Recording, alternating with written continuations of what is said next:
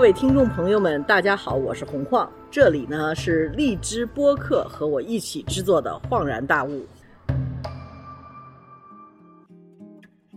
这期是我和艺术家赵赵半聊聊天的第二期，里头讲了他对中国传统文化，尤其是茶道的一些理解。最有意思的一个故事呢，就是他和日本人对赌一个茶盏是不是宋朝的。这么一个故事，我要特别提醒大家一下，赵赵有一个个展，在四月二十号在北京的七九八里面有一个叫唐人画廊展出。听了这些音频的人呢，我觉得很可能渴望看见赵赵作为一个艺术家做出来的展品，那么正好有机会了。二十号，赵赵的个展在七九八的唐人画廊会开幕。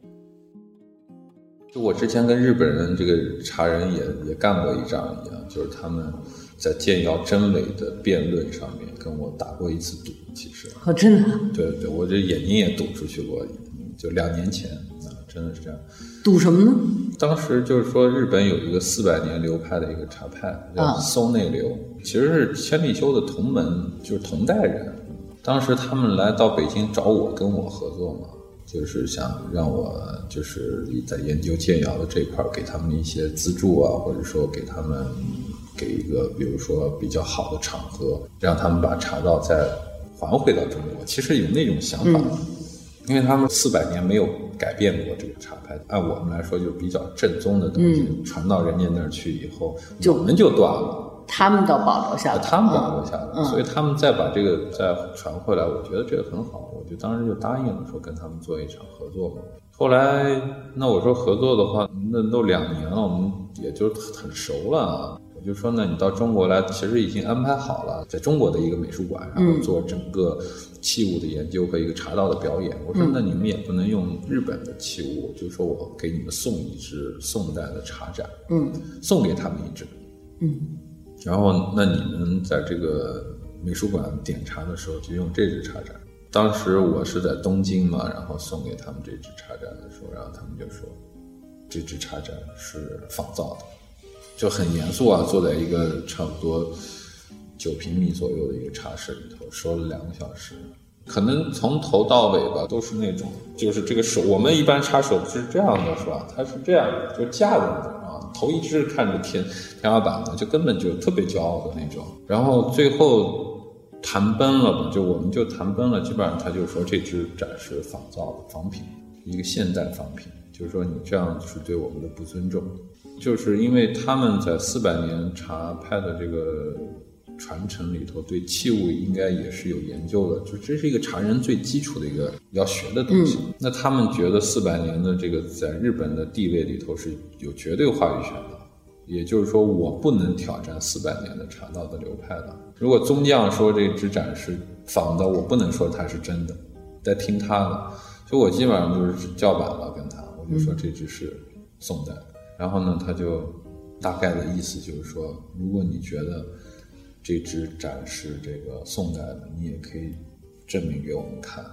那当时我就说，你觉得这只展到底假在哪？其实我们把一些所谓的这个今天不能还原的一些因素告诉他了，比如技术性釉啊、修足啊、修胎啊，然后包括那个氧化的那种感觉啊，我都跟他说他为什么是老的，但是他们一直说不出来他。为什么是新的？其实，然后最后他们跟我说了一句：“他说，我说，那你再总结一下吧，综述吧，嗯，就是这只展为什么你们觉得是新的，是个仿品？”然后他们说：“我们认为这只展不美。”所以我就是说，这个对，就牵求 了点吧，这个。对，我就觉得美不是由你说了算了，对不对？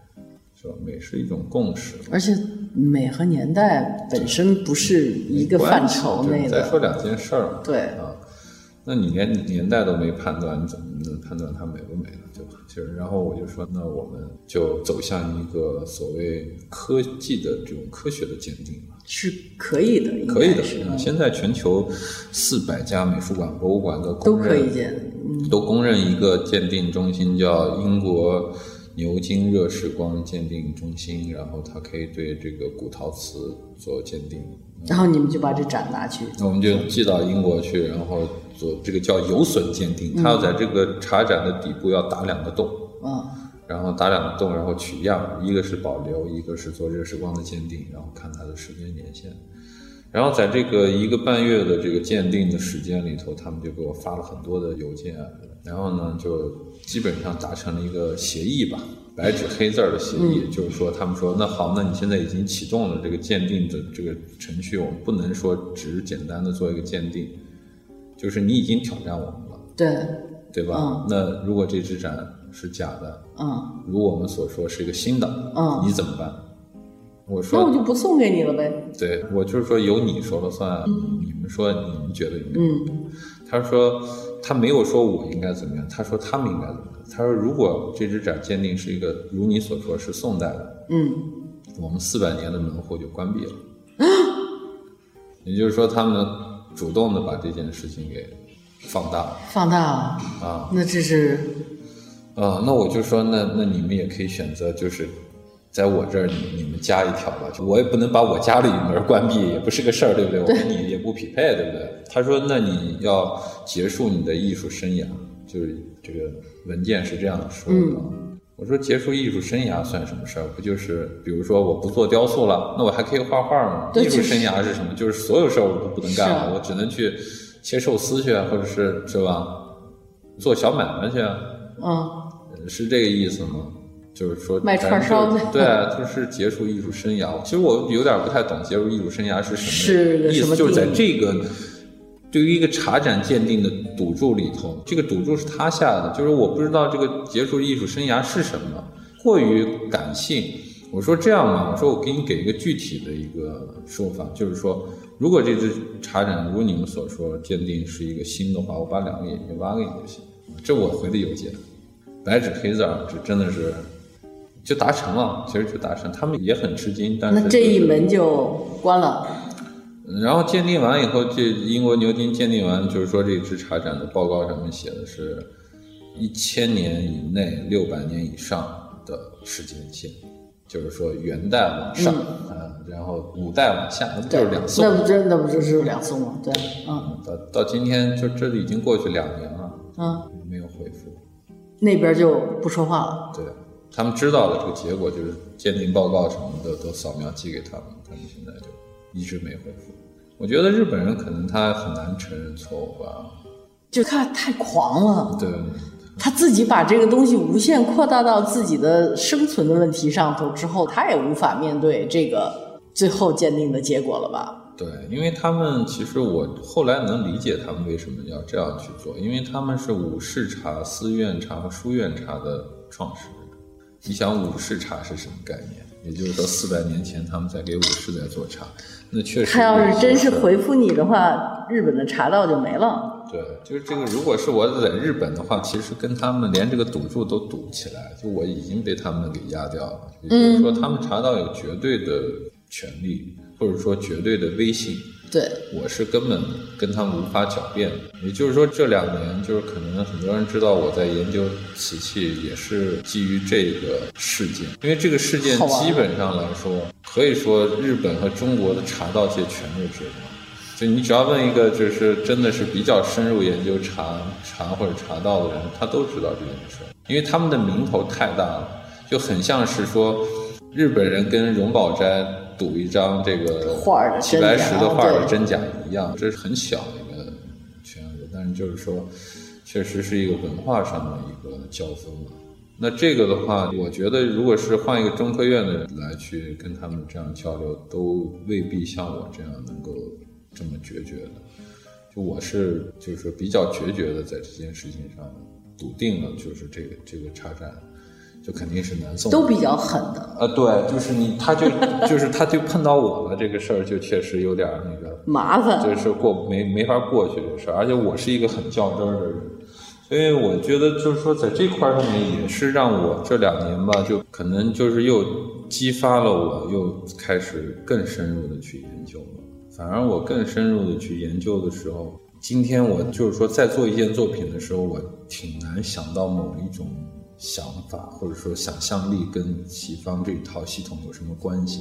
其实以前我都会想一件事情，我都会辩证的，就比如说，哎，我可以就像克莱因那个时候做作品一样，哎，我告诉你一个概念，就我趴你耳朵上跟你说完这个概念，你也不能跟人说这个作品已经完成一种某种交易了，或者说我卖你一个一立方米的空气，就它动用的完全是一个就是神秘主义和虚无主义的东西。嗯，就包括比特币的进来，它也是带有关键性的东西。就而甚至它跟这个地球有没有关系，都是个未知数。有很多我觉得，就是地球上有很多神秘物质，包括当时的文化的转变都很深的。包括前几年我这个看商代墓葬这些研究的时候，有一个报告特别有意思。就我们这几年有一个测试，就是测这个年代纪年。就比如说高古瓷器是热释光鉴定，比如说纪年，比如说一万年前、一亿年前，我们用的是碳。碳十四或者碳来研究它的年，然后还有一个就是 DNA 的，就是骨龄的测试，叫同位素测试。前几年有一个商代的一个商王的墓打开，然后测了一下他的骨龄，就是骨里的 DNA 或者，然后发现他是一个白人，然后就没有再继续再去研究这件事情。当这个信息出来的时候，你再看商代的器物的时候，其实我会从一个创作者的角度，因为很多研究人他不能从创作者的角度去研究器物，比如我就直接从一个雕塑，当时雕这块玉或者做这个青铜器的人，我就进入到他们那个世界里头去想象，当时我面对这块石头或者面对这个铸造的时候，我在想什么。所以我一看那个商代的玉，那个大鼻子大眼睛。就是跟亚洲人没什么关系，那个时候，当然他跟什么欧罗巴人或者什么都有交融啊，在那个时候。但是你看，我们夏代的时候，就是刚刚才开始有文字，怎么到商代一下就紧密的青铜器，嗯，对吧？仪轨、仪式，然后人的刑法，全都成套了，就已经开始形成了一种所谓的一种规模或者社会这种运营的一个一种制度了。就是太快速了，其实来说，就是按古代来说太快，速太快了。就是当时，比如说红山文化的时候，他自己的文化有三千年，他的三千年从这个文物的体现上来说，那太缓慢了。就三千年前他做出来一个玉管，然后三千年之后他把这个玉管上面又多做了一只蝉。就蝉爬在了玉管上，嗯，就它就就就是这么慢慢慢慢才发了三千年，它就就来回就多了一只，就多了一个小虫子啊，就它没多什么东西，就很缓慢的。但是在这个中间的变化就是翻天覆地的，就夏代以后一下就开始变化了，然后从那个商代到西周的转换，那就更急剧了。西周的时候就一下已经开始就是饰玉类，就是装饰玉类已经形成了它的。王制和这个平民化的一个等级划分了，就已经非常清晰了。因为商还是多王制，就是西周已经一下就已经开始，就是从饰玉类、装饰或者是穿衣服就已经开始，人的等级就已经划分出来了。就是这个速度太快了。所以这一段历史，我觉得今天挺值得就是研究的。所以你在琢磨这事儿。其实我对那个两河流域这块的文明的这种发展，就是这个初始化到对整个亚洲板块的这个整个文化的影响，最近嘛，我很有兴趣，因为我对当代这块整个西方影响的中国，或者说我们今天说当代艺术这一块，我觉得这块有点简单。简单的意思就是在于太过多关注于人啊，关注于今天的这种个人啊、政治啊，或者经济的这种快速的这种发展啊，甚至我觉得今天的嗯，大家对宗教都已经失去了某种共性。就包括比如去年那个安妮什卡珀在中国做展览，然后他也在太庙放了几个不锈钢的作品在那。就当然他的作品肯定是代表工业文明的这种。好了，成就了。这我也我听说啊，我们说我们中国的工业文明开端的时候，就是做出来了螺杆，做出来螺帽，两个东西拧不到一块儿去。就是说，呃，今天其实安斯卡珀他带来的东西，它都是无题，你发现就是无题，没什么话要说。当然，他在西方展览的时候也是无题。那他这个无题是什么意思呢？其实他做这个凹凸的一个镜面，就比如他作品叫凹凸吧，就我们做不出来。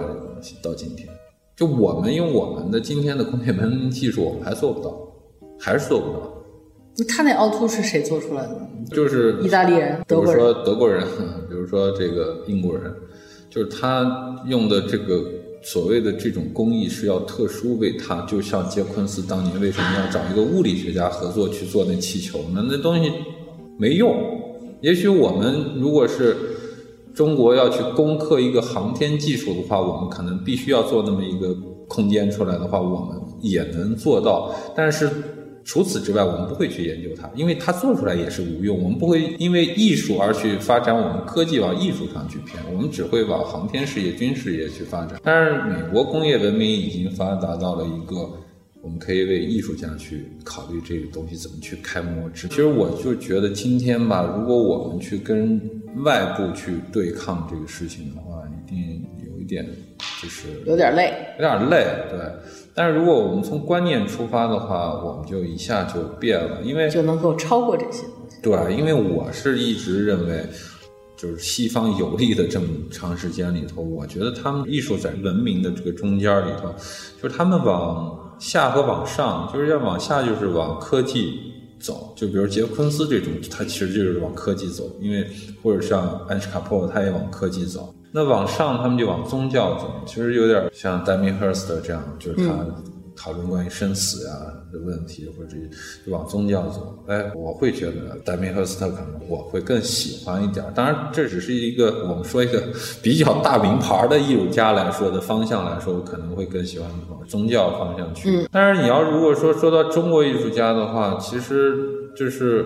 他们又不在了。你看，在这个两晋的时候，就是魏晋南北朝的时候，我们今天可能说那个人他可能就是一仙儿了，但实际上从他们当时从事的职业来说，诗书画场来说，就他也是一个艺术家的一个身份。嗯，就那个追求的精神世界，其实要比他们就是远得多，就是因为他们突破了科学和宗教之间的这个牵引，就一下子在宗教之上。就我们有玄学嘛，就这一切都不存在，我一个跟头就三 三万八千里，就这个东西其实是观念，就这个东西厉害，就超越了。所以我觉得就是中国厉害的点是在这个方面。所以我觉得如果是拼这个工业文明带来的这种影响，我都觉得就这块儿还不如算了，放弃，别去研究了。研究这干嘛？挺累的。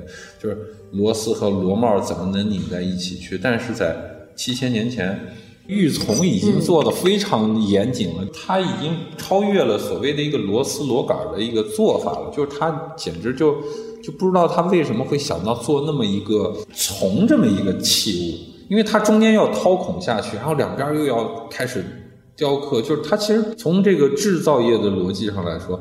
那从比那个螺丝要更复杂了，而且七千年前他做那个东西干什么呢？它不是工具，对，它就是一个礼器，跟天沟通的一个器物。玉器，我为什么会喜欢它、研究它呢？就我们中国人对玉太有感觉了，他就就觉得人与神是通天的东西，要通过一个物质或者媒介跟天对话，这我就觉得这个就是艺术。其实它就是一个艺术品。就因为我们今天通过艺术来了解万物、了解人、了解政治、了解经济，其实它跟我们当时没有文字的时代做那些器物是一样的。就只要有器物在，它就是作品，就是一个艺术品。刨去时间的概念，所有的所谓中国古代美术或者是遗留物，它都是艺术品。一看那个，我就觉得，哟，就我们今天都在干嘛？就有的时候我会在想啊。今天在干嘛？我们今天不断的在说一个人，或者是说某几个国家。在那个时候，其实当然在良渚文化的时候，有国家的这个概念，甚至是有国徽出现了。但是那个时候是特别就伟大的一个时代，就是他就觉得就是是人认识到自己的一个时代了，就没别的了。就它可能有点像早期那种工业文明的时候，就是西方人觉得哇，我们就是可以上天入地。就太了不起了那种感觉，但是他在靠发动机，在靠汽油、蒸汽机，他得把这件事儿实际上做出来，做出来。但是中国人的话，从某种意义上来讲，是他不用去实现这件事情，他认为他是可以不通过物理的方式去实现这件事情，但是外国人是必须要物理上头去实现才叫实现。而且你想，中国在那个良渚的时候，它有城池，连水道都能改造，就是整个水路都能改造，就已经高度文明了。它能改造所谓的水路，就是河怎么流，往哪流，分支怎么流，它一定有语言的这种交流。但是它为什么没有文字呢？良渚文化没有文字，一直我们到夏代才发现有文字，就是那良渚文化的时候在干什么？其实我认为。在中国那个时候，就是人和人之间的这种交流，人和这个所谓宇宙万物的交流，有一个它的特殊的密码，它可能更快，感知力比语言更高一点。就比如我们比语言快的就是一个眼神嘛，因为视觉会更快嘛，听力比视觉还要慢，所以我们可能一个眼神他就知道怎么去做了，是吧？就是他可能有比眼神更快的东西，就是感知力，就可能第几感。嗯。他那个时候都是大巫师的时代，而且几个部落之间都是由大巫师来掌管着这整个运营。就等于像 Mask 现如今想做的那件事儿，就是给你加个片儿，完了之后，对我都不用问你什么问题，我就看你一眼，这个东西就传给你了。我很怀疑那个时候有这种星链的技术，因为它的从本身就是祭天的东西，接受信号的东西，而且他们。所有良渚文化的这个大巫师、大酋长的头上全都有信号针。你现在看他们那个就是良渚文化的出土的这个墓葬来看，他们头上全都有像一个我们今天说的天线那么一个玩意儿。小犄角那样，天线，啊，天线，嗯，全是一根一根的天线在头上插着，就那个，我觉得就他有感知，就很像真的。今天我们说的说插一芯片，然后每一秒我们就知道他在。所以等于我们是走了几千年，完了又回到了，又回到一个现实，又回到一个现实。然后今天问题还有一个特别有意思的事情，就是说，从建展上来说啊，就我们今天不是。华为啊，这些不是都在说一个关于这芯片的问题吗？我跟你说一个芯片的问题吧，就是这个可能只有我会说这个事儿，但是过几年一定会有人已经就开始研究这事儿了。嗯，就是说我们今天中国能做到的是七十纳米，但美国现在是在做十五纳米，就比我们的要单位要小嘛。就我们是七十纳米，他们是十五纳米，所以呢，我们今天呢想从这个七十纳米跳过十五纳米。去研究十纳米的技术，嗯，就是我们想超越美国，quantum leap，对。但是呢，我跟你说，最近有个瑞典的一个那个物理学家在研究瓷器，嗯，他很有意思，他拿到了一个建盏的瓷片，然后他突然对这个很感兴趣，就是说什么亚洲这几年一直在说这个建窑啊，怎么这个瓷片儿，这个瓷片儿，他就找了一片瓷片去研究，然后在他的仪器上研究。然后他就问，因为他不知道这个东西是中国的，他去问日本博物馆、美术馆，就说这个瓷片是什么东西。然后日本就说这是八百年前中国烧的一个瓷片茶盏。然后结果是，结果他就说啊，这是一个茶盏啊，就是它在哪里啊？然后他就要过来去研究、去去调查。然后两年前他就写过一个报告，就是说这个建盏表面上附着的一个。可持续运转的一种金属物质是比纳米还要小一个单位的，就是也就是我们现在还在研究七十纳米如何跳过美国十五纳十五纳米阶到十纳米呢？其实宋朝的话，八百年前整个建盏的金属附着物已经在纳米以下的一个单位，他们现在就在研究这个，比如说把这上面可持续运转的金属物，如果是能够成功的提取。那就是说，芯片就可以达到所谓的，我们就像植入皮肤啊，这种就很容易了。也就是说，它是一个超晶体嘛。对。它只需要几个颗粒点就够了。就这个是一个，对，这是一个非常有意思的一个事情。就我们是在好像是在轮回，轮回似的循环这个，但我们并不知道那个里头密码到底是什么，嗯，很难解开它。慢慢走。对。就我觉得，就是这个东西就是。观念非常有意思，然后还得求你帮一个忙，就是我们想去拍一下这个粉色啊，好啊，能跟他们美术馆那边、中心那边打一个招呼，可以啊，可以啊，然后看他们什么时候有空，可以过去，最近都可以，是吗？都对，OK，或者你就把他们一个联联系人拉一个群，我去直接跟他们联系就行。那个他们应该好像是周一休息。OK，那没关系，我们就找一个不是周一的时间，或者是他们愿意休息的时间，还是不是都可以，对。随他们。好啊，可以啊。好，粉得。色粉色，反正也算是今年第三个展览了。从今年年初，其实年初就有年初那个就有个绿色。嗯绿色那个就要结束了，结果持续到六月份，还在吗？不是结束了，就是今持续到今年。哦，今年六月份，本来我看着是二月份结束。对，结果六月份才结束，然后紧接着就是六月份的时候就就白色就做了嘛。对，呃，白色我看着了，绿色色我没看看着，因为我看到的消息的时候正好是疫情的时候。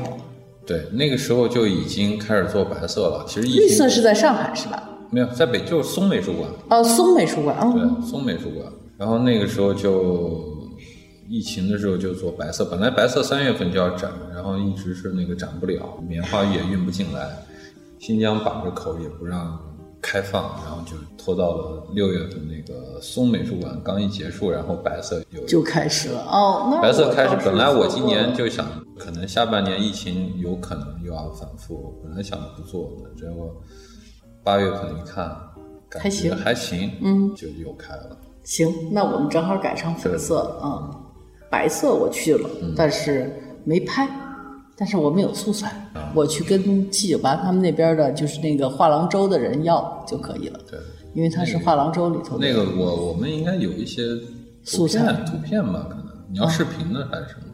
嗯，图片就可以。图片我也有 OK 可以给你传一些。好，粉色到时候我也给你传一些图片，我们有那个摄影师拍的，你要要要拍录像的话，你就自己拍。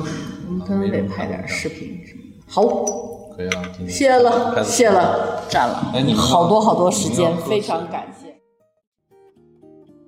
好，这个就结束了我们两期和艺术家赵赵的一个对话。后头呢，恍然大悟会更多的去和一些中国当代艺术家做这种样的漫谈，因为我觉得我们对艺术的认识还是和艺术家的现实非常不一样的。中国的当代的艺术家，要不然是被捧到神台上去，要不然就是被人贬的，说是一钱不值。因为我们对搞艺术的人，他为什么要搞艺术？他怎么开始搞艺术？他在做作品的时候想的是什么？这个整个的过程，我觉得大家是不了解的。而我们相对而言更愿意去看那些国外的很古老的成名的艺术家，一说是个什么毕加索呀、摩兰蒂啊，大家就非常感兴趣。大家都已经知道这些人已经是著名的国际艺术家，死了的人了。可是我们身边活着的中国的当代的艺术家却没有人去了解，所以我在恍然大悟里头呢，会做一系列艺术家的采访，希望大家把更多的注意力放在我们身边的还活着的当代的中国的艺术家，因为他们的艺术是反映了我们这个时代的，而我们。对于真的你要关心什么十六世纪欧洲发生了什么呢？还是要关心我们今天的艺术是什么？对我来讲，当代还是最重要的。所以希望大家继续听恍然大悟，然后我呢会把这些艺术家的访谈两期连着发。我们是每周三更新，那么如果发艺术家，就会周三、周四都更新，因为有的时候跟艺术家谈话是要从四个小时里头摘出来。一个小时变成两集可以播的东西，因为很多时候艺术家有点儿闷，所以我们都是漫谈，可能先得从喝茶呀、聊天啊，你为什么住在这儿啊？你家里头这个东西是什么呀？这么样的聊起来，完了慢慢慢慢才会有故事出来，奉献给大家。好，你们大家听吧，就是这个意思。谢谢大家。